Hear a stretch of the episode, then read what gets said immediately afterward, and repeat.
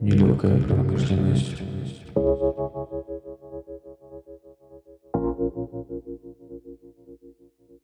Всем привет! Это подкаст «Нелегкая промышленность». Меня зовут Ксения Шнайдер. Я дизайнер. Я записываю этот подкаст, чтобы делиться с вами всей правдой о модной индустрии. У меня очень много вопросов к самой себе, но еще больше к моим коллегам. Мы встречаемся и довольно откровенно обсуждаем э, все наши взлеты, падения, удачи, неудачи, цифры, вдохновение, выгорание и так далее. Я надеюсь, что вам это будет интересно и полезно. Сегодняшний выпуск я записывала в Одессе, где встретилась с дизайнером Юлией Паскаль. Это дизайнер, которая первая из Украины смогла сделать свое полноценное шоу в рамках официальной Парижской недели моды.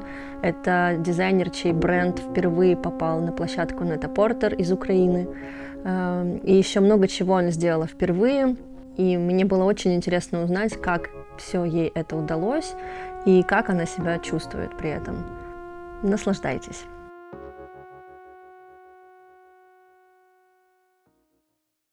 Привет, Юля. Привет, Ксюша. С приездом в Одессу. Очень Спасибо. рада, что вы тут. Да, как раз идеальная погода, чтобы записать подкаст. Дождь. Да, мы целый день сегодня тоже провалялись с детьми на пляже, а потом погода изменилась, и мы с тобой списались, встретились. Да. Я по дороге промокла просто насквозь до нитки, но круто, что мы встретились. Расскажи, где мы сейчас? Мы сейчас находимся в нашей студии в Одессе. Это очень важное такое для меня место, потому что мы работаем тут уже не один год, и так сложилось, что эта квартира раньше принадлежала близкому другу моего дедушки. Он э, собирал антиквариат, поэтому тут очень много таких особенных вещей и пространство в целом не загружено, и тут очень классно находиться, потому что это центр Одессы, недалеко оперный театр, и а, при этом мы так тут э, как будто бы скрыты от внешнего мира, потому что в Одессе сейчас э, огромное количество uh-huh. людей, туристов, и жизнь очень такая кипучая и горячая, а тут э, как-то удается себя в спокойной обстановке не знаю, дать себе возможность работать и не отвлекаться. А как обычно проходит твой день? Ты приезжаешь каждый день сюда? Нет, не, не каждый день. Э, у нас раньше, в принципе, тут было еще ателье, и мы всю, все коллекции разрабатывали тут. И тут в находился, этой квартире? Да. Находился наш такой офис и экспериментальный маленький цех, но скорее, скорее более похожий на ателье. Вот, и сейчас мы весь э, продакшн, все производство перенесли в другое место. Там уже намного больше оборудования, мощностей, и э, то есть не получается теперь все время проводить тут. Тут какие-то вот сейчас мы проводим шоурум, Онлайн. Онлайн, да, и поэтому вот Егор находится тут, и периодически я тоже приезжаю, но вообще день проходит, начинается день с того, что мы просыпаемся и решаем с детьми, что мы будем делать. Сегодня мы были на море, вот. И потом уже, ну, в принципе, да, рабочий день у меня начинается тоже с телефоном, наверное, на пляже, когда хорошая погода. Вот. А затем уже, ну, я редко планирую там на будущее, что-то сильно, поэтому зависит от ситуации, от погоды, от задач. Графика? Нету, нет. У меня в последнее время я э, как-то попыталась структурировать свое время, потому что очень много разных проектов, и для Паскаль выделила там три дня в неделю, в которые я стабильно нахожусь в каком-либо месте, но занимаюсь исключительно брендом. Это вторник, среда, четверг, там uh-huh. с 10 и до 4, а в остальные дни там варьируются и задачи, и локации. Вот. Но тем не менее, с э, тем, что изменилась и индустрия, и в целом э, транзакционных каких-то расходов и перемещений стало намного меньше, времени в разы просто увеличилось количество, угу. и я успеваю делать намного больше, чем раньше.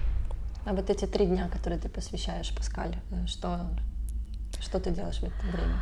О, ну, вот. я так понимаю, что просто помимо дизайна у тебя же есть еще куча других. Да, да, разные, э, разные направления. В принципе, я занимаюсь всем. И, э, ну, насколько могу, участвую, погружаюсь в работу, но просто так, так легче из-за того, что мы в последнее время начали заниматься делать э, шоурум, SIS шоурум, и также запустили новый бренд одежды для отдыха, спорта танцев, э, аэробика от Leisure. Мы, э, ну вот пришлось себе четко как-то понять, что вот есть три дня, в которые я занимаюсь Паскаль и ничем больше, потому что иначе задачи переключаются настолько быстро, что я просто не успеваю вникнуть uh-huh. в то, что происходит. Поэтому всегда хорошо себе все-таки ставить какие-то рамки и придерживаться их, иначе наступает какой-то, ну, просто хаос. А по, по поводу бренда Паскаль, сколько вам уже лет? Десять лет. В этом году, лет. да, и у нас юбилей. Будете да. отмечать? Думаю, да, мы еще не придумали как. И, ну, да, я думаю, что, что как-нибудь отметим. Ну, это очень солидный срок, это прям... Да, это Ты... довольно долго. Э, сколько лет твоим детям? А, три, пять и семь. То есть бренд старше. Да, это мой ну, самый как... старший ребенок. А, а за эти 10 лет как вообще менялась ваша, не знаю, во-первых, ты и твой бренд? Мне кажется, что эти 10 лет — это какая-то отдельная вообще жизнь, и которая состояла из нескольких, наверное, жизней, потому что очень много изменилось и в моей личной жизни, и в работе. Но вот сейчас мне на самом деле просто в воспоминаниях как-то вернуться вот на 10 лет назад, вспомнить первый показ в галерее Лавра и как это тревожно и волнительно э, было, и насколько я потом была воодушевлена тем, как мы круто это сделали. Я помню, что я очень сильно переживала, и Казбек мне сказал, типа, Юля, там, Паскаля, ну-ка соберись, пойди выпей водки и давай делай показ. И тогда э, на показе было только две модели, Надя Шаповал, еще вторая девочка, не помню, к сожалению, как ее зовут, и было, по-моему, 11 луков. Мы сами сделали саундтрек, э, э, сняли видео и проецировали его на девочек, которые там ходили. И в целом это был такой классный момент, когда просто все на каком-то энтузиазме и при этом с бешеной энергией просто делали и даже не задумывались, к чему это их приведет. И я очень сильно ценю это время и всех людей, которые были тогда рядом. Тебя очень сильно. Вот я сейчас заходила выпить кофе говорила ребятам, что вот приехала девочка, и это была моя первая работа. И моя единственная, по факту, работа на кого-то, это была работа у тебя в шоуруме. Непродолжительное время, но я думаю, что если бы этого не было, возможно, я бы не занималась дизайном, потому что именно тогда я начала перешивать какие-то платья, делать там свои вещи, поэтому вот это такое, типа, starting point, наверное, mm-hmm. мой в дизайне, это как раз работа у тебя. Да, я помню, когда ты к нам пришла, ты еще училась на архитектурном. Да. И у тебя, я помню, были сомнения, куда дальше, в архитектуру или все-таки в моду? Да. Я помню, мы это обсуждали. Ну, классно, что ты выбрала моду. И не знаю, ну, хотя, глядя на твои платья, мне очень бы хотелось увидеть, какой бы ты построила дом. Мне кажется, это было что-то... На, на самом деле, я думаю, что это какой-то э, такой вот момент, который вообще сделал меня мое образование, которое я на самом деле не закончила до конца, но при этом э, мой образ мышления э, в дизайне одежды, он все-таки очень сильно схож с проектированием. Да, это заметно. И... У тебя очень много форм разных. Вот да, форма образования, цвет, э, целом я как бы я строю скорее коллекцию, угу. чем просто ее придумываю там как э, художник или как дизайнер одежды, поэтому я очень сильно благодарна вообще судьбе, наверное, и э, что я выбрала именно кисин для того, чтобы там как-то ну, зарядиться и набрать какой-то набор э, знаний в, по архитектуре, чтобы потом переключиться, но при этом я больше чем уверена, что все равно я в своей жизни что-то построю. У меня там есть такой большой план, и в нем э, э, я планирую сделать, э, возможно, гостиницу, что-то похожее на отель Жувет в Норвегии. Это будет, ну, вот очень красивое место, и я бы очень хотела там, с, ну, с моими друзьями-архитекторами сделать угу. что-то вот такое очень, очень особенное. То есть в этом как бы тоже себя проявить. Было бы здорово. А по поводу твоих коллекций, у тебя очень такой узнаваемый почерк, потому что ты используешь э, технологию, как она правильно называется, лазер. Э, Лазерная перфорация, да. да. Как, когда ты ее начала, и как ты вообще придумала этот подход? Слушай, это я не знаю, это было, наверное, похоже на какое-то видение или сон, и я просто в какой-то момент поняла, я помню, мне Даш Повалова говорила, что Юля, ты э, вот, э, тебе нужно что-то особенное, потому что первая коллекция, которую я сделала, она была из таких легких шифоновых платьев, она мне до сих пор очень сильно нравится, э, и при этом, ну, возможно, не получилось бы того, что получилось, если бы действительно я не нашла какой-нибудь особенности. И кажется, вот тогда же, примерно в тот период, когда Даша мне говорила, что Юля, ищи свою особенность, э, ищи чего вот чего еще нет и чем бы ты могла отличаться от всех. И она как-то пришла, э, когда записывала со мной интервью для своей программы «Неделя mm-hmm. моды» с Дарьей Шаповаловой в таком э, шарфе из, там был какой-то цветочный узор, по-моему, он был черный. Я говорю, боже, Даша, что это такое? И а, она говорит, это просто кусок ткани, я купила его где-то на стоке в Италии, э, вот такая вещь. И это как раз был вот как раз и была перфорированный просто кусочек uh-huh. ткани. И я тогда поняла, что, боже, по-моему, вот это то, что нужно. И начала uh-huh. просто искать, где это возможно сделать, потому что в Украине, по-моему, никто не пользовался, не применял это к одежде. И я помню, что я просто вначале не знала, как эта технология называется. Потом искала долгое время, где это можно сделать. И приехал однажды моего брата друг к нам в гости. Он тогда э, решил шить джинсы конечно же, решил шить джинсы в Одессе.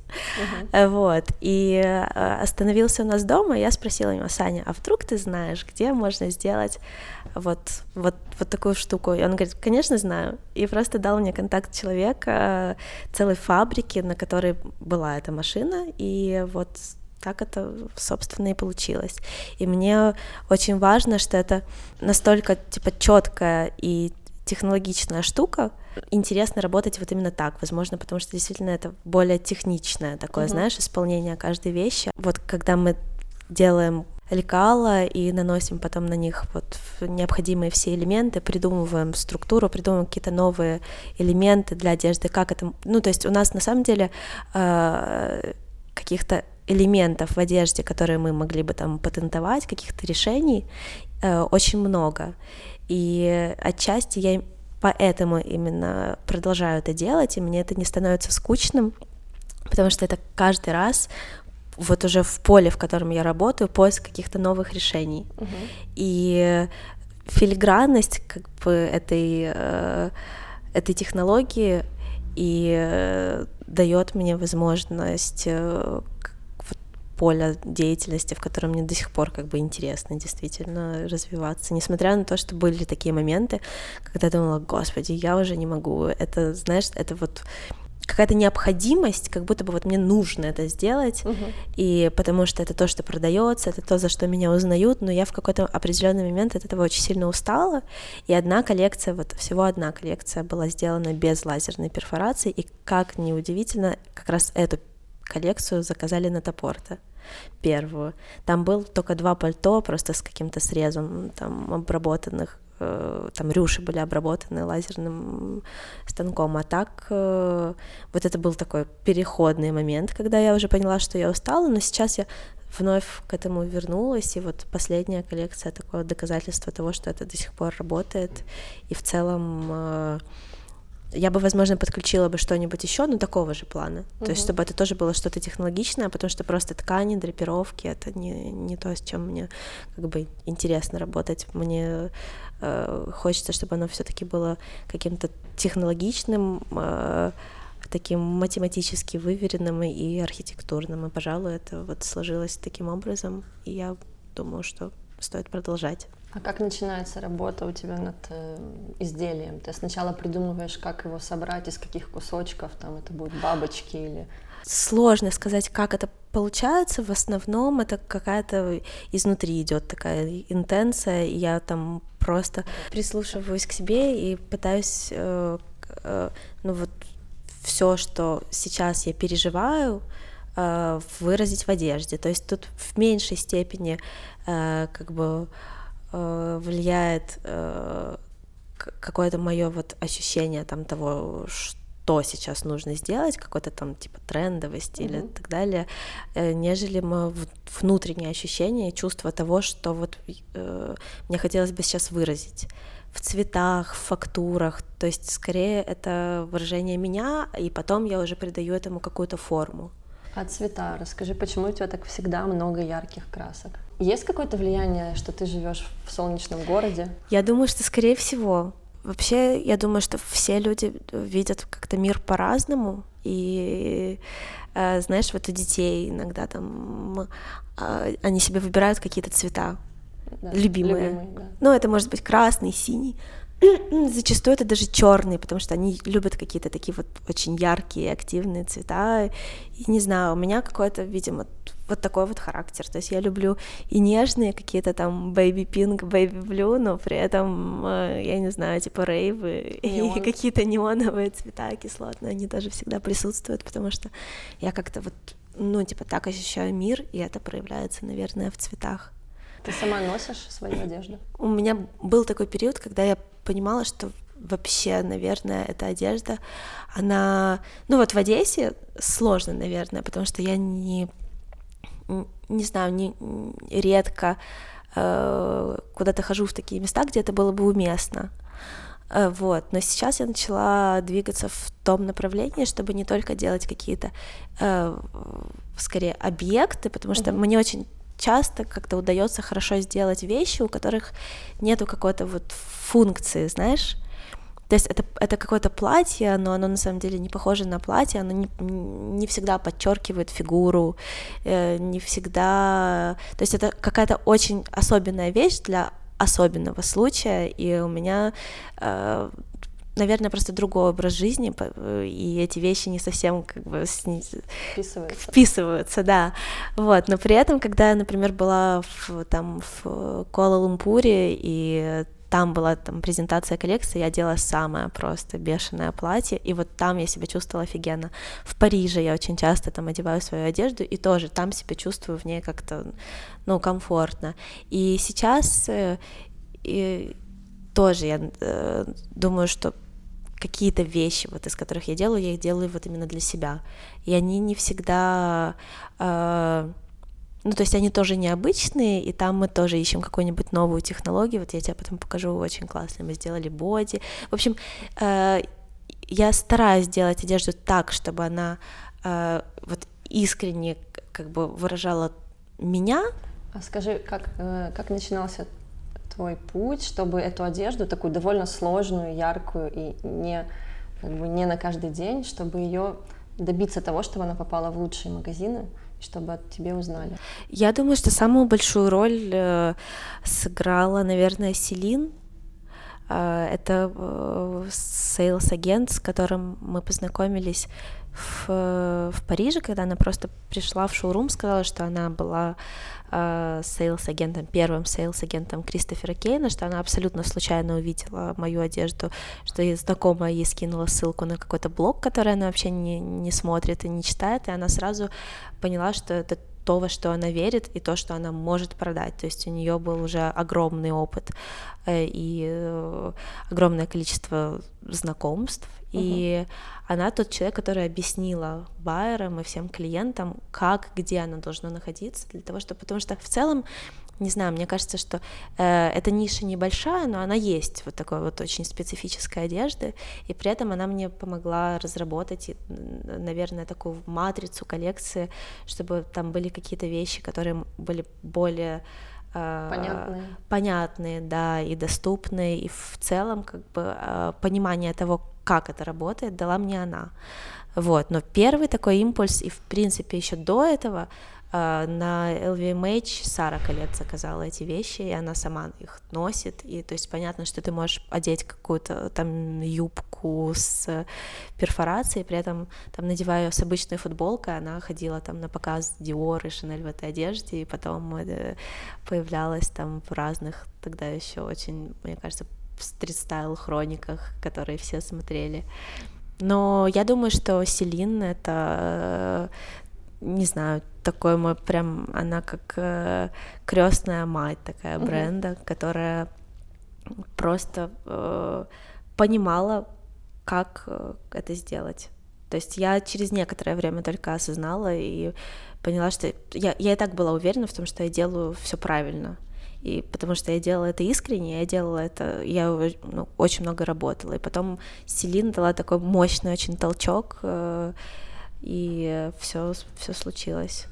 А сейчас ты занимаешься продажами in-house? Да. И вы сделали свой шоурум, если я ничего? Да. Да? да. То есть помимо того, что ты продаешь свой бренд, ты еще помогаешь другим дизайнерам? Да. Продавать их. Расскажи немного об этом. Ну, на самом деле, эта идея появилась уже давно, но э, для воплощения каждой идеи приходит время, и в этот раз я не хотела этот, эту возможность упустить. Э, мне кажется, что мы очень вовремя сделали этот шоурум, он получился, правда, очень крутой. Очень многие байеры и люди в целом, которые приходили, наши знакомые, они говорят, что это просто какое-то потрясающее место, они хотят вернуться, они не хотят mm-hmm. уходить, потому что атмосферу мы там создали правда, просто какую-то очень замечательную. Там в э, промежутке между неделями моды находится постоянный такой шоурум, который занимается э, брендами устойчивой моды, то есть там уже такое намоленное место, uh-huh.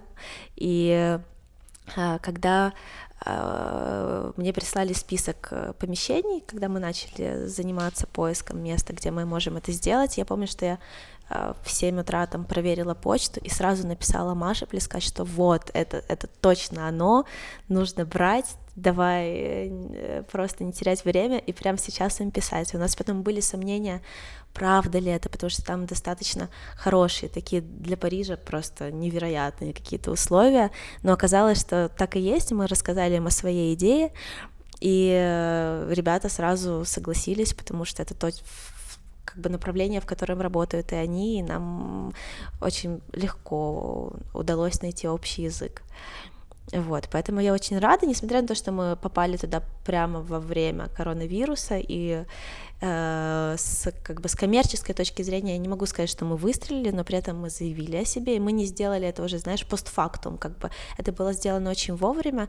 Сейчас мы на э, сентябрь переформатируемся в э, digital showroom, и потом снова вернемся как бы, в наше место. Вот, и мне было очень интересно в целом это не знаю, максимально просто полезный опыт для меня и с точки зрения организации э, каких-то вот э, э, ну, шоурума, который я, в принципе, давно хотела сделать, и работы с коллекциями, потому что не хотелось... То есть я чувствовала ответственность не только за организационные моменты, а также и за то, что будет представлено в шоуруме, поэтому мы с ребятами, то есть все коллекции делали как бы вместе. Там была такая очень мощная как бы внутренняя экспертиза, и мы, э, доведя все в короткие очень сроки до такого очень хорошего результата, взяли уже эти коллекции и привезли их в Париж. Очень э, такой как бы интенсивный контроль и э, менеджмент этого со стороны Алены Нагорной тоже сделал свой вклад, потому что иначе, возможно, моя какая-то, знаешь, такая мягкость и более творческий подход, он бы не дал такого результата, поэтому все сработало в синергии, как бы все ребята, которые были с нами, они тоже очень старались, и мы в итоге пришли к тому, что мы внутри этого шоурума уже строим какую-то такую циркулярную экономику, потому что э, все участники шоурума обменивались всем там всеми своими находками. Uh-huh. Там кто-то нашел нитки, кто-то нашел какие-нибудь ткани. У нас там большая база э, тканей там с Премьер Визион, там у кого-то еще есть какие-то контакты, у кого-то просто есть знакомые, которых он мог позвать э, из прессы. И поэтому оно все, знаешь, вот в таком вот ключе дружеская очень атмосфера. У меня было иногда такое ощущение, что я вернулась просто вот как раз на 10 лет назад. Знаешь, когда просто столько энтузиазма и, и, и грубо говоря, это для нас, для всех был такой вот первый опыт взять и сделать вместе без какого-то вот э, старшего, наверное, вот человека, который мог бы нас там консультировать, чтобы мы были уверены, что мы как, э, ну, типа, за кем-то движемся, то есть мы сами были этой uh-huh. движущей силой, и это, э, с одной стороны, конечно, это было очень сильно волнительно, но и очень сильно мотивировало. Столько каких-то совпадений нереальных получилось, что мы все собрались и прям за полтора месяца это все организовали, сделали классный сайт, все продумали, идентику классную сделали, там э, логотип с э, Ураборосом, который мы просто придумали очень, я не знаю, вот знаешь, это как вспышки такие, когда ты э, в таком состоянии, э, когда все нужно сделать очень быстро, ты как бы не совсем понимаешь, но интуиция срабатывает, и плюс еще такая энергия появляется какая-то дикая, ты просто чик-чик-чик-чик-чик, и просто все эти идеи воплотились очень быстро, и это как-то невероятно. Это, правда, было похоже на сказку, когда мы уже оказались в этом шоуруме, все коллекции висели на рейлах, я не знаю, мне казалось, что это ну, это случилось, но я сама не поняла как, uh-huh. потому что я настолько была вовлечена в процесс э, там организации и там э, каких-то подсказок по созданию коллекции для дизайнеров, что не знаю. Ну, я очень рада, что, что да, удалось. Для себя в будущем, как ты видишь, с учетом того, что у тебя появился такой опыт как куратора? Ну, знаешь, очень важно, мне кажется, э, вначале дать какой-то импульс, и э, в целом я считаю, что у меня просто действительно такой опыт, э, который мне дала там отчасти Селин, отчасти я получила его сама, и в целом действительно за эти лет, за эти 10 лет у меня столько всего э, столько было разных ситуаций, это все так динамично развивалось, что э, я думаю, что действительно очень многим я могу поделиться, и это дает свои плоды. То есть сейчас уже там после Э, нашей встречи у нас будет э, звонок с дизайнерами из шоурума, и у, у них у самих уже э, так много желания это все развивать, что тот вот тот импульс, который был задан в начале, он уже дает им двигаться, и у них уже есть какой-то набор критериев определенных, которые э, и, моего участия, например, нужно уже меньше, потому что уже у них есть понимание того, как это правильно сделать.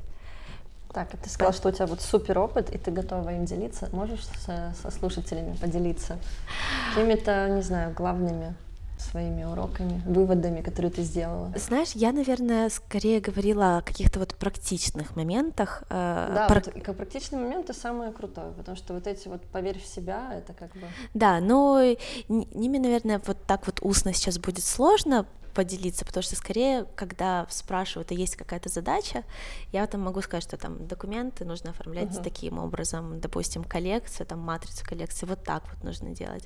Главное, действительно, первое, первое, что нужно сделать э, молодому дизайнеру, это э, найти свое я, то есть найти свою действительно особенность и то, чем они будут отличаться, и главное делать это искренне. Тут вопрос именно, знаешь, наверное, образа мышления. И если ты чувствуешь, анализируешь и понимаешь, что ты хочешь сделать, и прилагаешь к этому усилия, у тебя, безусловно, это будет получаться. А все нужно, безусловно, пробовать делать самостоятельно. Потому что я вот не верю в такую историю, или Э, я не знаю, возможно, если есть очень сильно большой бюджет, можно собрать офигенную команду, которая все сделает за тебя, но я не верю в такой, в такой движ вообще. Я думаю, что если ты собираешься заниматься каким-то делом, во все даже самые мельчайшие детали нужно погружаться. Вот у меня был такой опыт с первой международной продажей в Luisa Via Roma просто э, на бэкстейдже показа владелец Андреа Панконези, я эту историю рассказывала уже не раз, она уже какая-то, мне кажется, бородатая, но все равно она очень такая показательная. Он пришел на бэкстейдж, сказал, что как э, мне нравится ваша коллекция, я бы даже, возможно, мог бы ее продавать в своем э, магазине. И мы с ним после этого расстались, но у меня остался его контакт, он оставил свою визитку. Э, неделя моды закончилась, как бы все э, разошлись по своим делам, а я поняла, что мне, в принципе, поступило предложение о том, что хотя бы появилась, знаешь, возможность того, что я смогу продаваться в Луис Авиарома. Что я сделала? Я взяла коллекцию, положила ее в чемодан, я была тогда беременна Полиной, и мы полетели во Флоренцию с мамой. Я позвонила Андре, говорю, я тут, вы меня приглашаете. Ну, то есть я вначале uh-huh. написала ему письмо, говорю, что вот у меня сейчас есть возможность прилететь. Он говорит, да, конечно, приезжай. Uh, вот, и плюс еще там uh, совпало так, что у меня была еще встреча с Vogue Италии, действительно, там вот было несколько моментов, то есть я не то, что прям uh, ни на что не рассчитывала. В любом случае что-нибудь получилось бы. И я взяла коллекцию, договорилась с ним о встрече, э, приехала прямо в магазин, ждала, я помню, как я сильно сидела, нервничала на лавочке, потому что встреча переносилась, я прямо на площади там под собором сидела и очень сильно волновалась.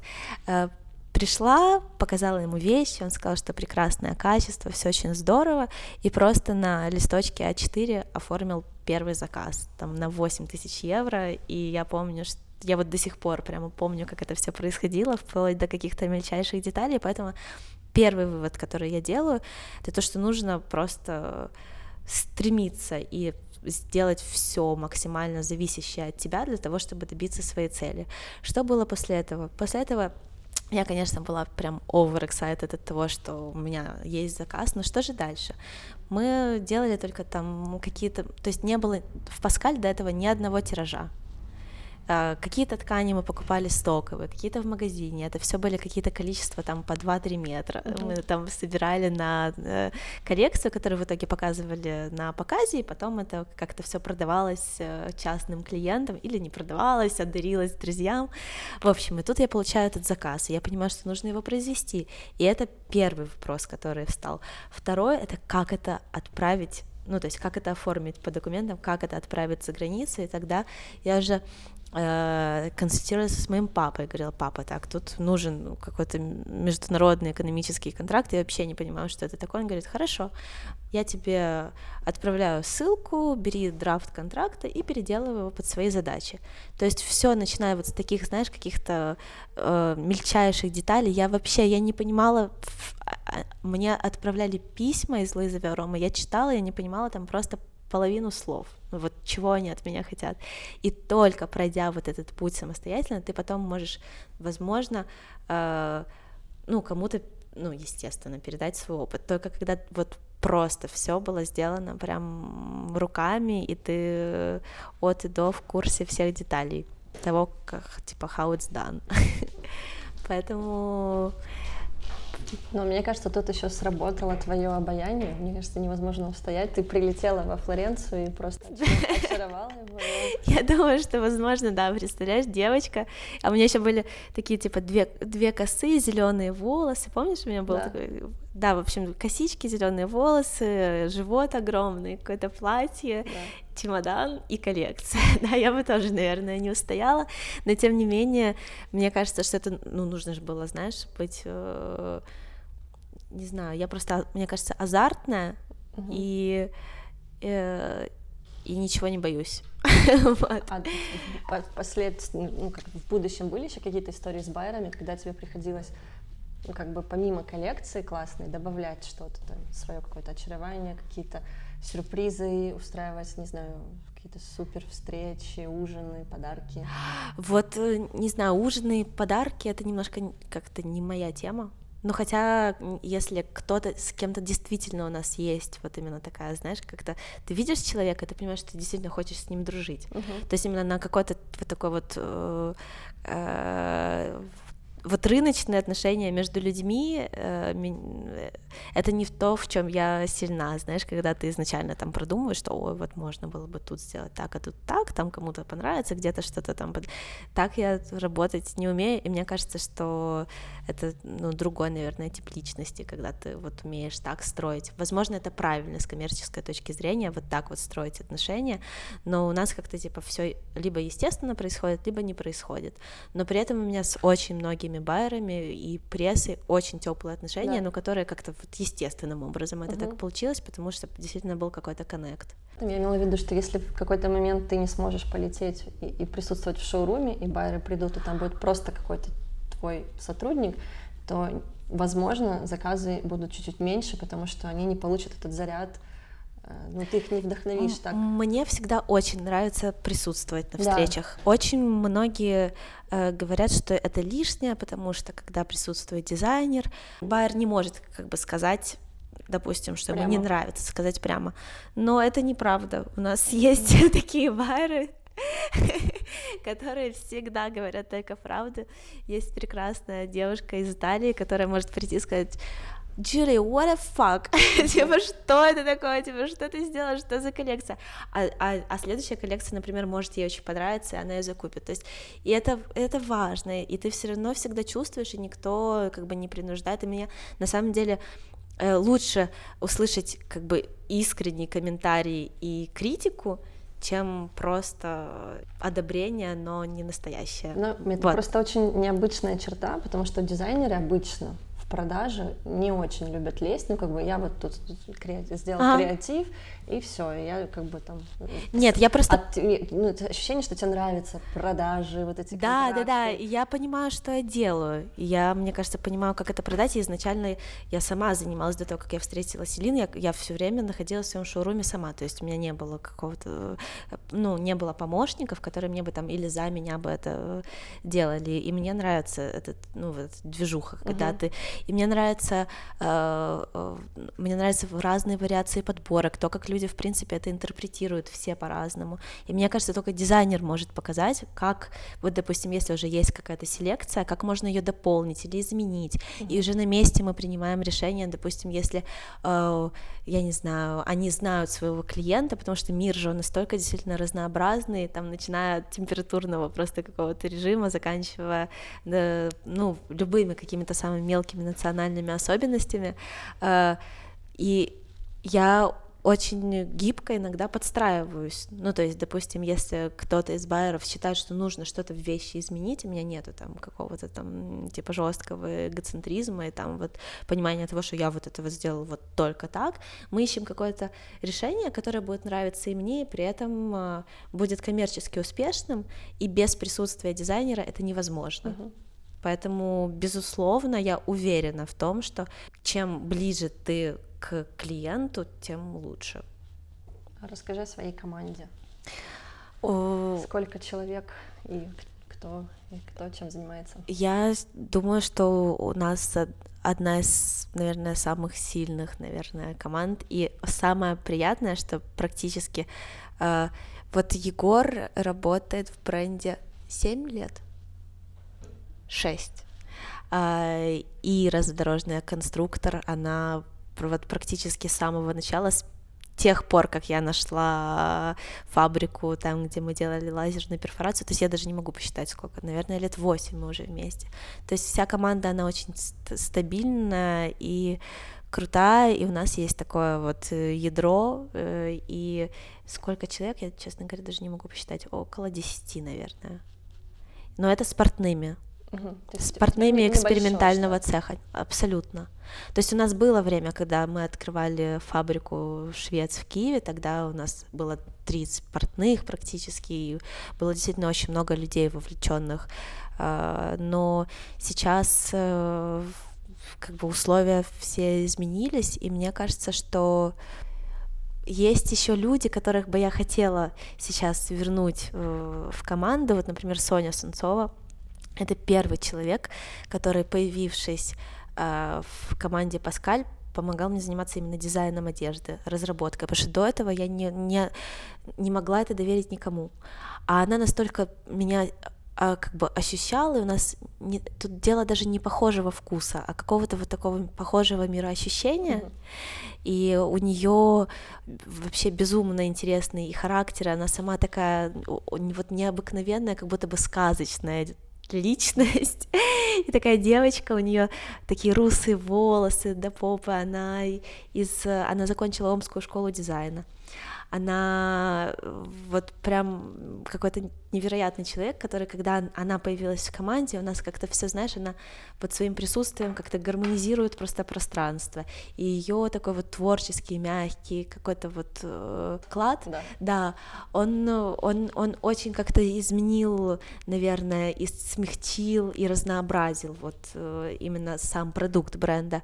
А Соня Львовна, которая тоже работала, вот сейчас она начала делать свой бренд, ее харизма, ее вот э, характер, он тоже проявлялся. Поэтому, когда вот такие люди появляются, даже если это не навсегда, это временно, это очень ценно, и это очень круто может развернуть, как ты знаешь, вот потенциал, потому что все равно у меня вот свое какое-то видение не всегда хватает э, э, одного человека для того, чтобы это делать, и я раньше, э, наверное, была другой.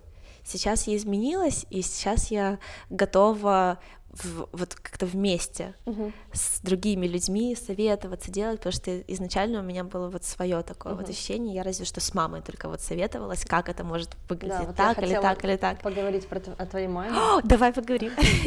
И мне кажется, что если бы не ее вклад, то вообще все бы развивалось абсолютно по-другому и гораздо медленнее. Я думаю, что да, это человека, который был бы мне настолько близким и так бы сильно в меня верил и поддерживал, э, ну, точно, мне кажется, н- больше Ну, нет. Я так понимаю, ты говоришь же не просто о поддержке, как каждая мама своего ребенка поддерживает. Тут еще есть поддержка в плане как бизнес какой-то, не знаю, не то что советов, но мне кажется, она, Да. она готова пойти и сделать любую... Она очень активная, да, и очень э, действительно и готова пойти и, и сделать. Ну, типа, любую грязную работу, которую там вообще... Производство, да, она как бы она очень продуктивный человек и очень сильно меня поддерживает. При этом у нас был такой момент, когда, возможно, мы слишком, э, ну вот она сильная личность. И у меня как бы свое видение. И был такой момент, когда нам очень было сложно рядом. Но сейчас есть очень классная новость. А Мы запускаем э, детскую линию, и мама будет не заниматься, потому что она самая лучшая бабушка просто на планете. Поэтому я уверена, вот ее, знаешь, такое желание э, сделать, позаботиться, и э, оно сейчас вот выльется в новый продукт бренда, и это вот то, чем мама занимается, у нее офигенно получается. Это будет Паскаль? или- Да, Паскаль. Супер.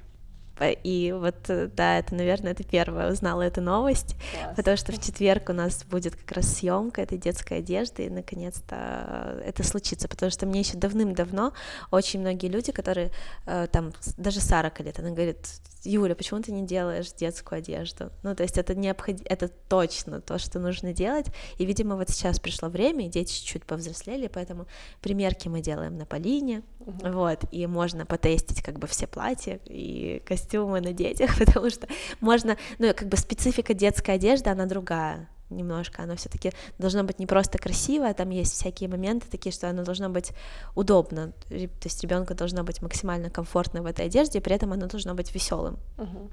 И поэтому сейчас, видимо, именно тот момент настал, когда наконец-то можно это воплотить в жизнь, и я очень рада, что как бы именно мама это инициировала. Это была ее идея. Да, да. Класс. И уже все в процессе, уже такая маленькая капсула детской одежды Мгм. готова. И я думаю, что это будет супер круто. Это очень интересно на это посмотреть. А расскажи, как вы с мамой, не знаю, у вас есть какой-то договор, кто какие функции выполняет или... Ой, сейчас на самом деле это все нужно? в процессе. Был какой-то момент, когда она практически не э, занималась ничем в бренде. То есть она очень сильно помогла мне в начале.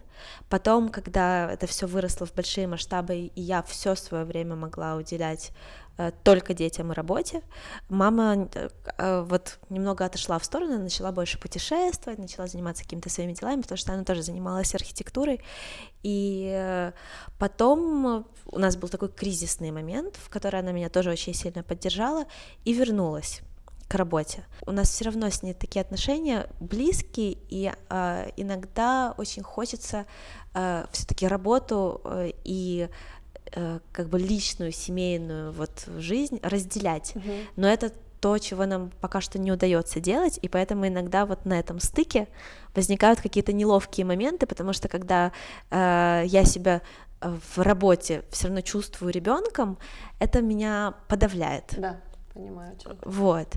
И поэтому я очень надеюсь, что сейчас, когда у мамы будет свое направление, в котором как бы она будет э, чувствовать себя главной и э, как бы полностью как бы и креативное руководство и производство вести там. И я э, как бы в, вернусь в свои права и возьму как бы всю часть работы над, над Паскаль, мне кажется, это как-то вот сбалансируется, потому что в какой-то определенный момент у нас мы вышли вот из баланса, и, и именно из-за того, что не смогли разделить вот да.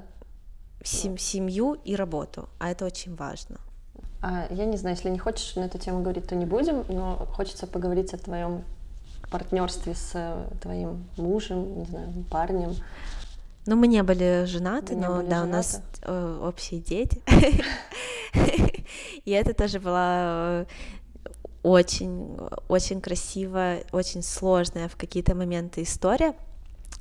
Вова Швец, это мой, э, вообще Вова Савченко, но когда мы начали делать, э, ну, он больше известен, наверное, как Вова Швец. Okay. Не знаю. Ну, Вова, в общем, Вова, мой Вова.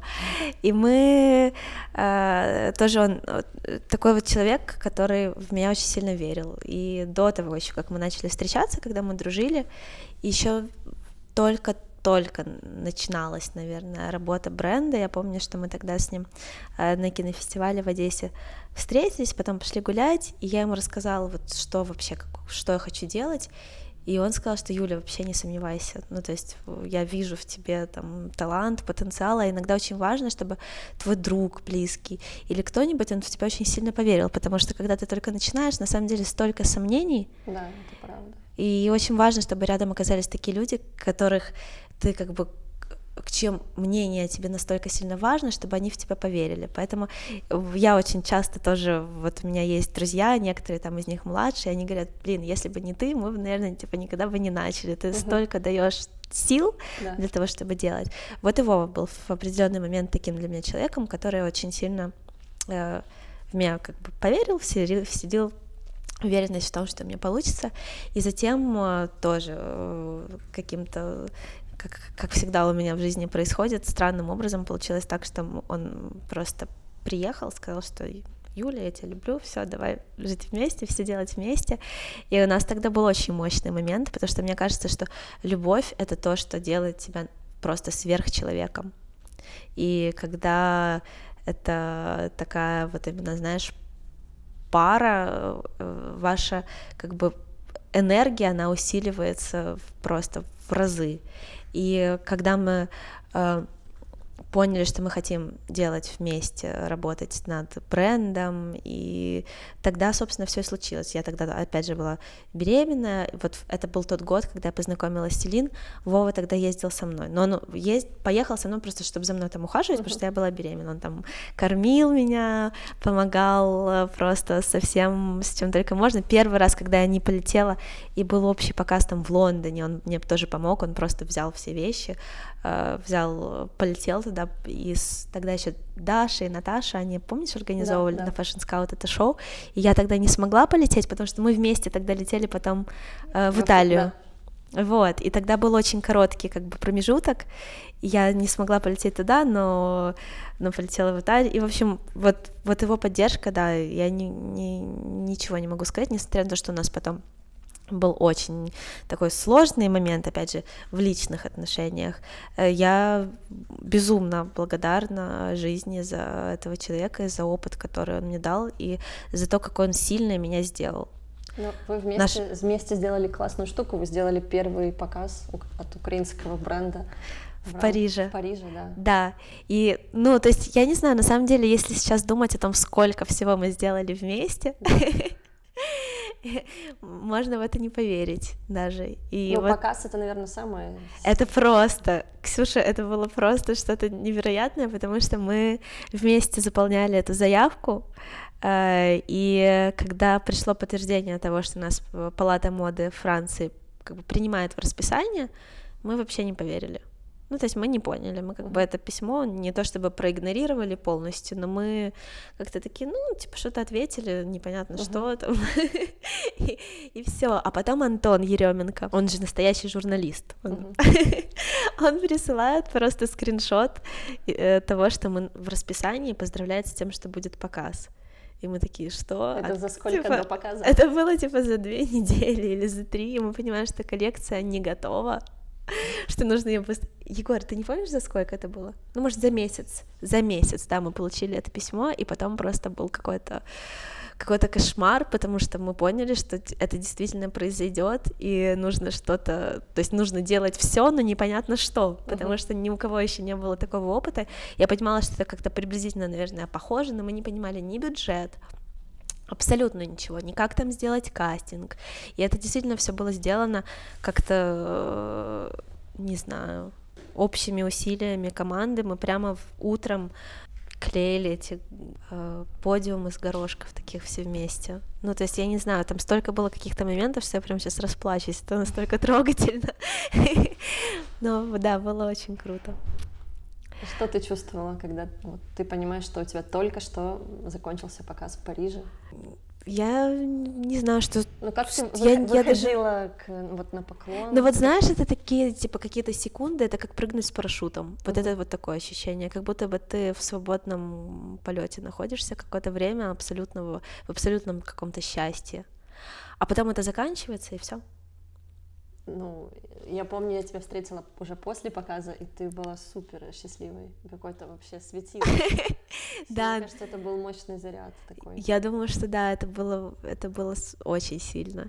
И, и на самом деле тогда э, тоже мы так быстро вот собрали всех ребят, которые нам помогали, потому что мы на самом деле практически усилиями вот всех э, наших ребят сделали этот показ. Тогда даже вот Антон, он мне помогал, Антон Белинский помогал mm-hmm. делать стайлинг, несмотря на то, что он был там э, занят своими делами, своим шоурумом, он пришел такой, так, Юлька, давай соберись, давай все делать.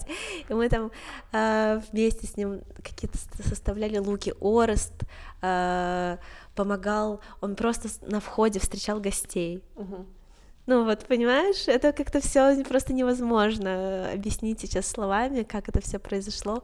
Virgin очень сильно помогла, а с Virgin нас познакомил э, Марк Ализард, который организовывал LVMH Prize, и мы там с ним подружились, и когда мы поняли, что будет показ, я поняла, что только у Марка я могу, допустим, узнать, кто мог бы нам помочь там с поиском помещения, с организацией. Оказалось, что у его близкой подруги, которая по стечению обстоятельств еще и подруга Селин, агентство по организации uh-huh. там ивентов, э, связанных с модой в Париже.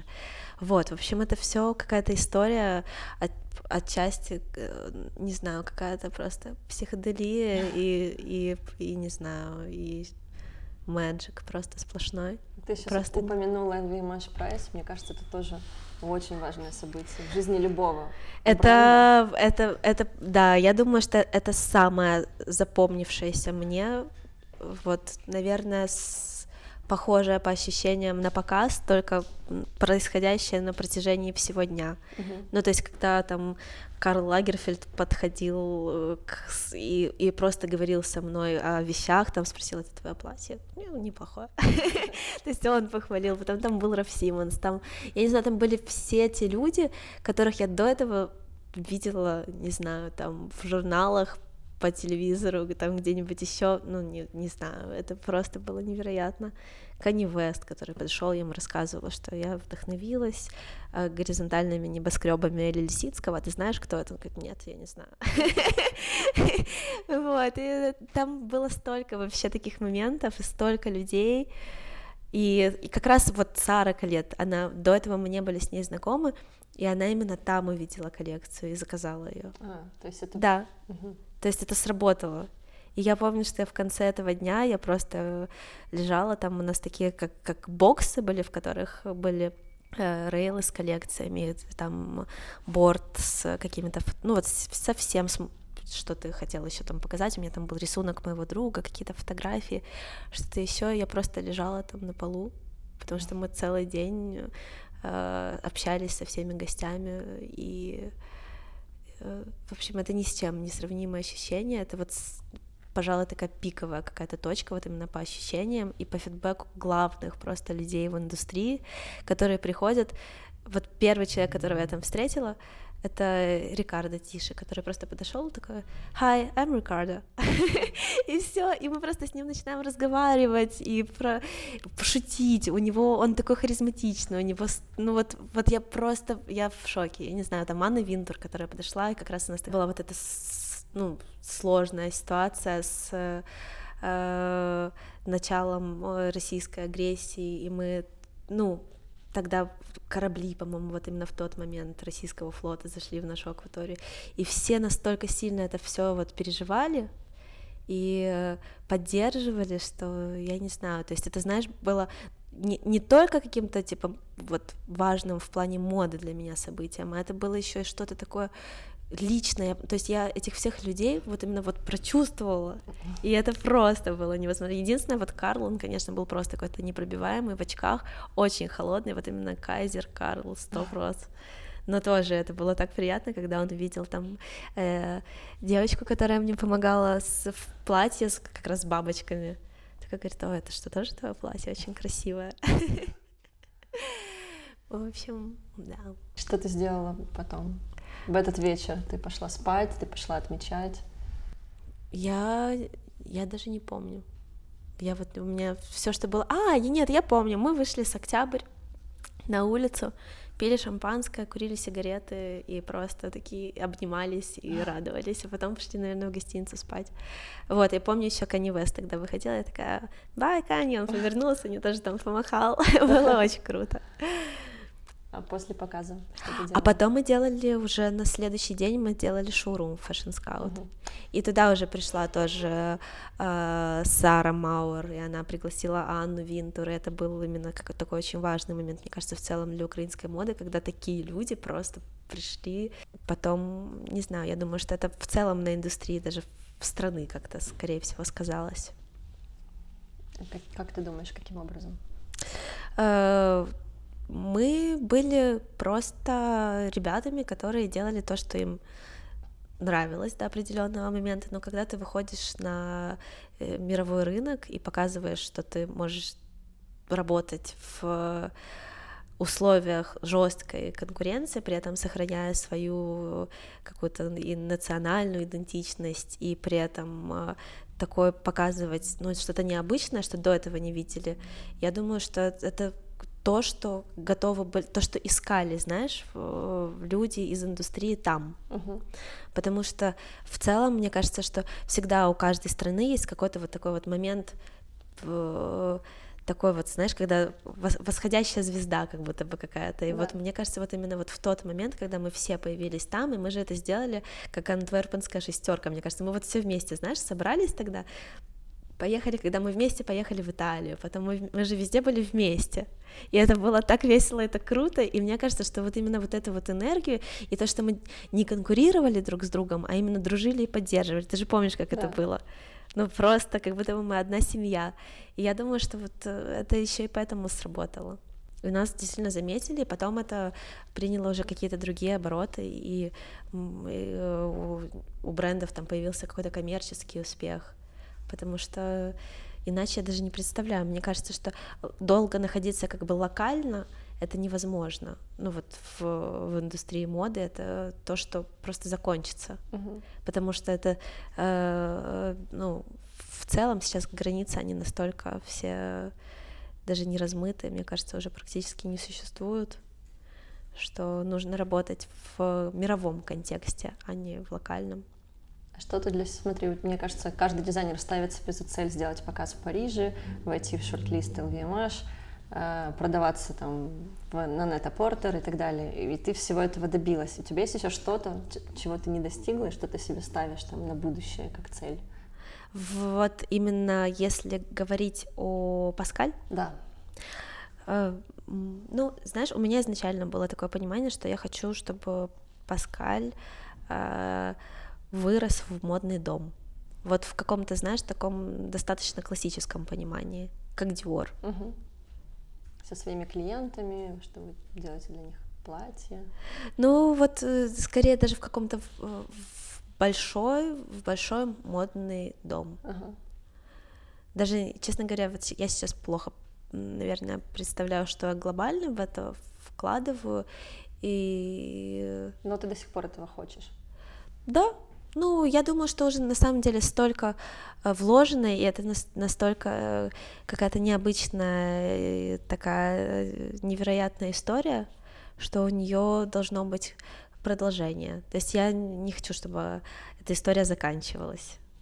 Вот, я хочу, да, чтобы она продолжалась, продолжалась так же красиво и развивалась. То есть это не те вещи, знаешь, которые э, вот сегодня они модные, завтра они не модные, у них немножко другой контекст. Я их позиционирую как что-то таймлесс. Я бы хотела, чтобы Паскаль был вот как Ком де Гарсон. Угу. Что-то подобное. И, возможно, было бы здорово потом э, тоже вот вырасти в какую-то такую структуру, которая будет э, работать в разных каких-то, наверное, направлениях. Я вот сейчас не совсем понимаю, стоит как-то диверсифицировать и, то есть отдельно это все делать. Все равно оно в итоге работает в связке. Все равно это одни и те же люди, с которыми мы работаем вот uh-huh. над разными проектами. Пока что для меня как бы эта перспектива такая размытая, учитывая еще то, что я сейчас очень сильно увлеклась музыкой, это то, что меня да, вот больше всего этом. просто не знаю, э, это как будто бы у меня опять 16 лет реально. Ты поешь? Да, и я пою, и мы записали уже у нас есть четыре демки, которые сейчас нужно классно отмастерить и выпустим EP. Вот, и это то, что э, то, чему мне сейчас вот и очень сильно хочется уделять как можно вот больше времени. Поэтому хочется, чтобы, знаешь, Паскаль именно вот было, было какой-то вот такой вот четкой понятной, развивающейся структуры на, вот на каких-то рельсах, для того, чтобы я могла все, чем мне еще хочется заниматься, чтобы для этого для всего было время, я не чувствовала, что я его забираю. Uh-huh. Вот. Но мне кажется, что опять же, учитывая, что я научилась как-то делать все быстро и не сомневаться, сейчас нужно только опять немножечко себя как бы вернуть в какой-то режим, потому что вот мы сейчас там делали вечеринку, я там, мы с Олегом по цели играть в сет, и это то, что, я не знаю, то, что сейчас меня вот заводит больше всего просто, и это те люди, с которыми мне очень сильно нравится общаться, с которыми мне нравится что-то делать вместе, потому что это абсолютно нематериальное, но самое крутое, в принципе, то, что я для себя вижу, чем я могла бы заниматься, помимо моды. То есть тебя сейчас больше вдохновляет и заводит музыка? Вот знаешь, нет, мне нравится, что у меня вот уже есть какой-то уровень такой профессионализма, что я могу достаточно четко в короткие сроки сделать все, что необходимо для бренда, но при этом я не хочу себя ограничивать какой-то вот э, каким-то одним направлением. И в целом мне всегда казалось, и меня всегда очень сильно тянуло вообще вот к этой много очень знакомых музыкантов, для меня всегда очень было важно даже там на показах какой будет саундтрек. Я всегда очень любила музыку, то есть изначально вот мы сейчас э, там стояли с ребятами, говорили там, он говорит, о, ты слышала там эту песню Pink Floyd, а я понимаю, что э, я слышала все песни Pink Floyd, потому что у меня папа в, просто в в детстве у него были все альбомы. И когда моему папе исполнялось 30 лет, мама на стене забора написала ему The Wall. Это та история, которую вот я сейчас рассказывала своему знакомому. Он говорит, что у него аж мурашки по коже. То есть музыка — это то, что со мной было как бы всю жизнь. И это то, что вот я, не знаю, я там слушаю трек, и я просто могу там не знаю, расплакаться. Вот не, не от грусти, а от счастья, от того, что это действительно такие для меня какие-то сильные эмоции. И, и сейчас вот, видимо, тоже пришло время, когда у меня появилась уже какая-то, э, ну вот именно настоящее ощущение себя, которая не появляется. У кого-то возможно, но у меня его не было там в 19 или 20 лет, когда у меня было время, возможно, знаешь, вот достаточно времени, чтобы там этим заниматься. Сейчас у меня чуть меньше времени, но сейчас у меня есть четкое понимание, и вот я именно вот чувствую себя, и поэтому это то, что я, наверное, могу теперь делать. Несмотря на то, что у меня нет музыкального образования, но у меня уже какие-то э, просто э, нейронные какие-то, видимо, связи там уже появились, у меня там начинает там быстро получаться там играть на пианино, когда я начинаю учиться. Я там как-то mm-hmm. вот понимаю, как это все делать, и это отчасти что-то типа, ну это очень сильно искренняя такая вот штука. Не знаю, мне кажется, музыкой невозможно заниматься по-другому, а это именно то вот, тот вот выход э, эмоций и моих каких-то ощущений, которые, я не знаю, вот художники, возможно, знаешь, тоже так могут себя проявлять. В платьях, в моде такого не чувствовала? Все равно там очень важен как, как бы коммерческий аспект. Это тоже то, что меня очень сильно интересует. То есть я люблю продавать, я люблю, я не, не хочу делать одежду только чтобы делать одежду uh-huh. или то, чтобы себя проявить. То есть там у меня другие цели. Вот, и, а в музыке это э, процесс, но при этом тоже я понимаю, что я хочу, типа, большую аудиторию, я хочу, чтобы это было чем-то, знаешь, не... То есть очень многие ребята уже как бы из узкого круга, но вот людей особенных, музыкальных, там, я не знаю, послушали эти демки и сказали, что прям вот вау, ну, типа, круто, ребята, доделывайте, прям фигачьте, потому что оно, типа, точно сработает. Вот, и я хочу, чтобы оно сработало, это вот просто... А скажи, у тебя было что-то, что не срабатывало? Мне кажется, ты такой человек, за что не возьмешься, это будет успешным. Тьфу-тьфу-тьфу, не знаю, вроде, не знаю. Ну, у тебя есть, знаешь, еще классный, вот хотела тебе сказать, когда-то с Казбеком что-то что-то обсуждали, там, не знаю, байеров, заказы. Не помню, и он про тебя сказал, ну, вообще, ты вот Юлю видела? И я такая, да, что? Я не могла понять, что он имеет в виду, но это его любимый такой стиль э, диалога. Ну ты же, когда с ней разговариваешь, у тебя же чувство, что ты просто наелся наркотиков, и это абсолютное счастье. И, ну, мне, я действительно так и есть. Я вот сейчас сижу с тобой, ты вся светишься, у тебя супер загар, малиновый свитер, ты постоянно улыбаешься, рассказываешь о том, как классно жить, делиться, любить, и вообще это супер. Круто. Да, ну вот я вот как-то так типа чувствую. Это офигенно. Я правда, Ксюша, я иногда просто сама офигеваю от того, что я просто счастлива.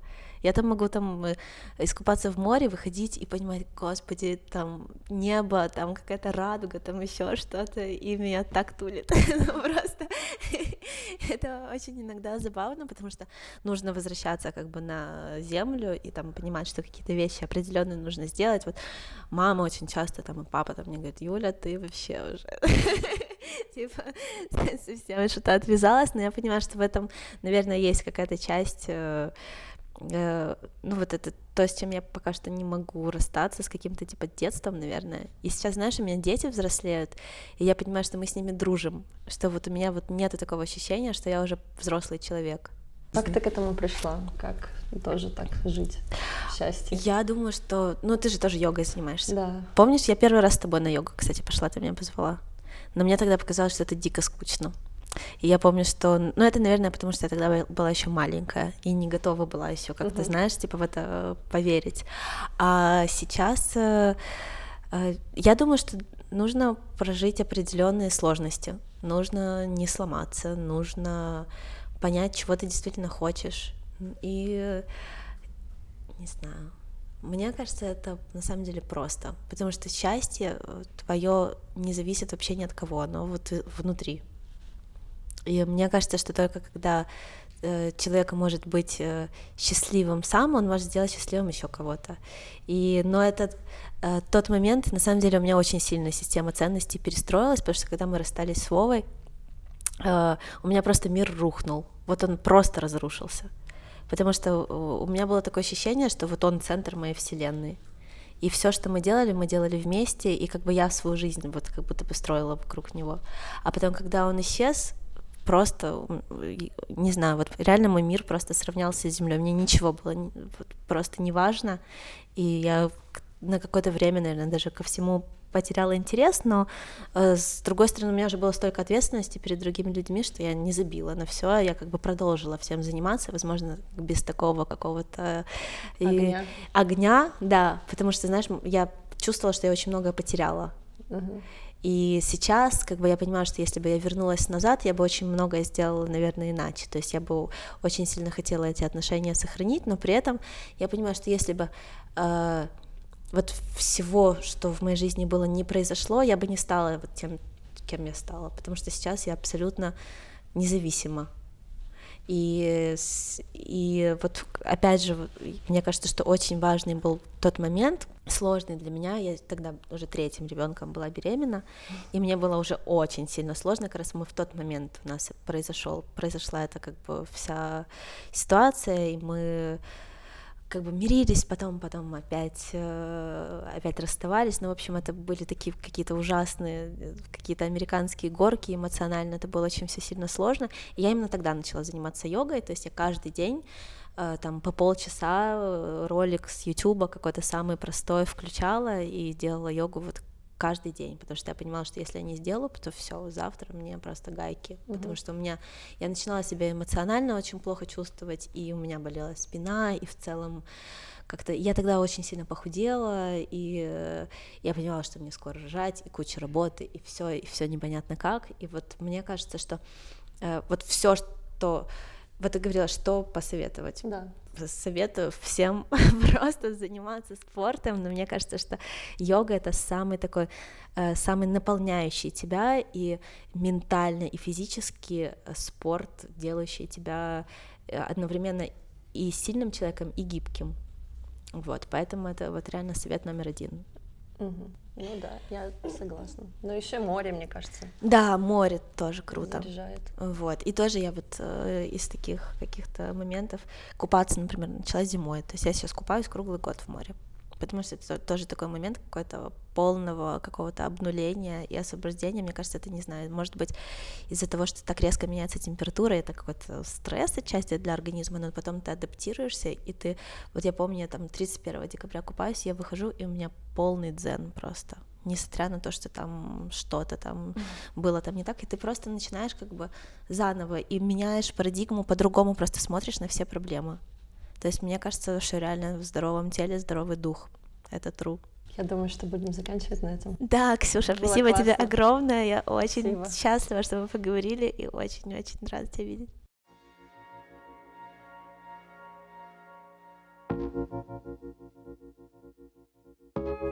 Спасибо, что слушаете нелегкую промышленность. И спасибо, что оставляете комментарии. Спасибо, что поддерживаете на Patreon. Это все очень-очень помогает мне не останавливаться и записывать новые выпуски для вас.